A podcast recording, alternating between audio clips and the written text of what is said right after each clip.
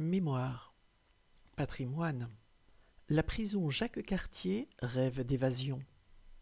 La prison Jacques Cartier, située sur le boulevard du même nom, dans le quartier Villeneuve-Sacré-Cœur, a été conçue par l'architecte Jean-Marie Laloy et construite entre 1898 et 1903.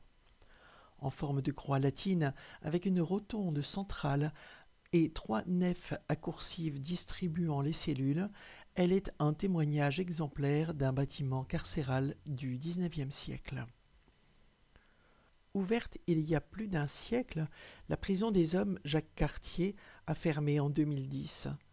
Aujourd'hui, Rennes Métropole vient de l'acquérir pour 550 000 euros auprès de l'État et imagine la transformer en équipement culturel. Par Jean-Baptiste Gandon. Vous ne pouvez pas la manquer. Avec sa porte bleue et ses murs de schiste pourpre, la grande bâtisse est surplombée d'une coupole.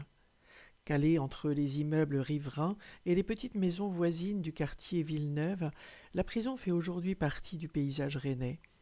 Mais à l'époque de sa construction, à l'aube du XXe siècle, la prison Jacques Cartier se situait loin des regards. Nous sommes en 1903 et la maison d'arrêt ouvre alors ses fenêtres sur un no man's land. La ville n'a pas encore conquis le Sud. Quelques années auparavant, la maison centrale pour femmes avait déjà servi d'exemple. Après avoir envisagé le quartier de la Touche, la construction se fera finalement faubourg Saint-Hélier, soit à la campagne et sur un point culminant, pour des raisons d'hygiène et de sécurité. Un chef-d'œuvre de modernisme. La prison Jacques Cartier a été conçue par l'architecte rennais Jean-Marie Laloy, Ouvrez des écoles, vous aurez moins de prisons, déclara Victor Hugo au XIXe siècle. Avec ses 95 écoles et son unique prison, la loi semble avoir adopté le slogan à la lettre. Franc-maçon et laïque, l'homme est un républicain convaincu. Il s'ancre également dans la région. Les murs de la prison ont été montés avec du schiste pourpre de Pont-Réan.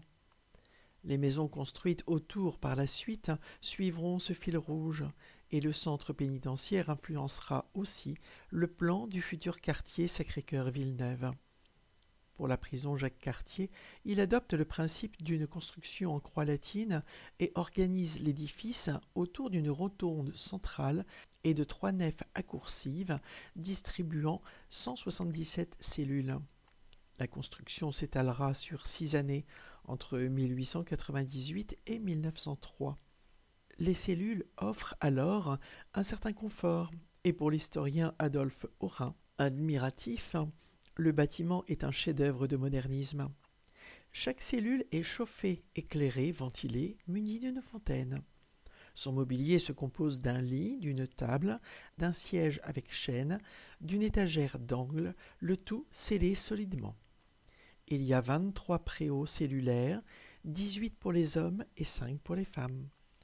Ce superbe établissement, dont il a été pris possession le 15 octobre 1903, éclairé au gaz, alimenté par l'eau de ville, avec branchement aux égouts, chauffage à vapeur à basse pression et monte-charge desservant tous les étages.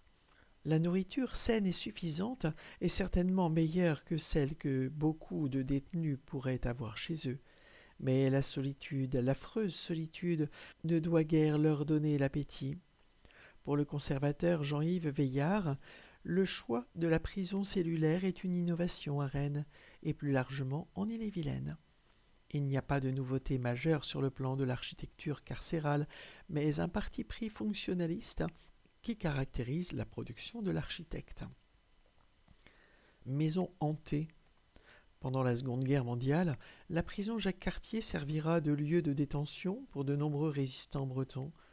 Pour les moins chanceux, l'histoire s'arrêtera brutalement sur la butte de la Maltière ou devant le mur de la caserne du Colombier. Les autres connaîtront la déportation. Nombre de détenus connaîtront également les supplices de la table aux friandises.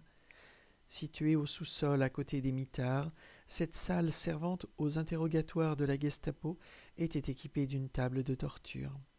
Officiellement suicidée, Thérèse Pierre de Fougères et le docteur Dordain de Mordel y succomberont aux sévices nazis. Vers une renaissance culturelle. Aujourd'hui encore, la visite du bâtiment hanté par son lourd passé carcéral fait forte impression. Avec ses coursives typiques, la prison à l'ancienne ressemble à un navire. L'ancien lieu de mise sous écrou deviendrait-il le nouvel écrin de la ville culturelle rennaise? Une partie de la réponse a été donnée dans son programme de mandat par Nathalie Appéré, le maire de Rennes, qui aimerait en faire un lieu de culture populaire ouvert dans une démarche citoyenne et participative inspirée de celle utilisée pour l'hôtel Pasteur.